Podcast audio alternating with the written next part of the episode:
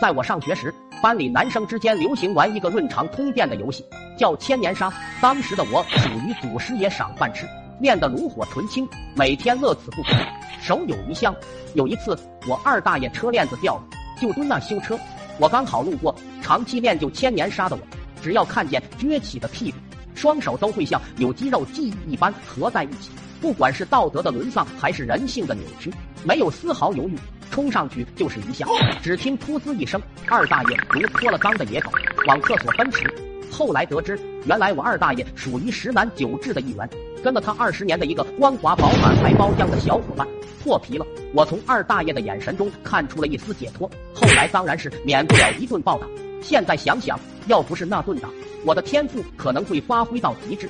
说不定能在肛肠科和耳鼻喉科成为泰山北斗。自那之后，我就金盆洗手了。那天校领导来班里听课，我前桌是个一米八的大胖小子，急于表现，抢着跳着回答问题，一对丰臀在我面前旋转跳跃。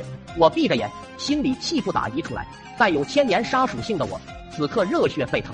一看他露出了破绽，我上手就是一个绝育，跟上一个信手礼佛，力道入木三分。正巧赶上他这两天闹肚子，当时就感觉到一股暖流汇集到我的指尖，我也没多想，以为神功练成了。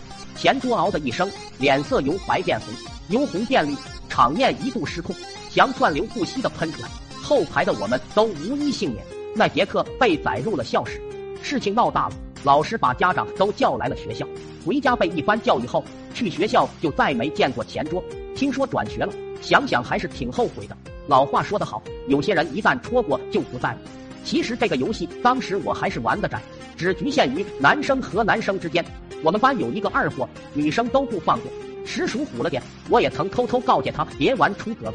多年以后的同学会上，也没见着这个二货。听老班说，好像被判刑了。我听到震惊了好久，真是感谢我二大爷和我爹的阻挡，没让我走上一。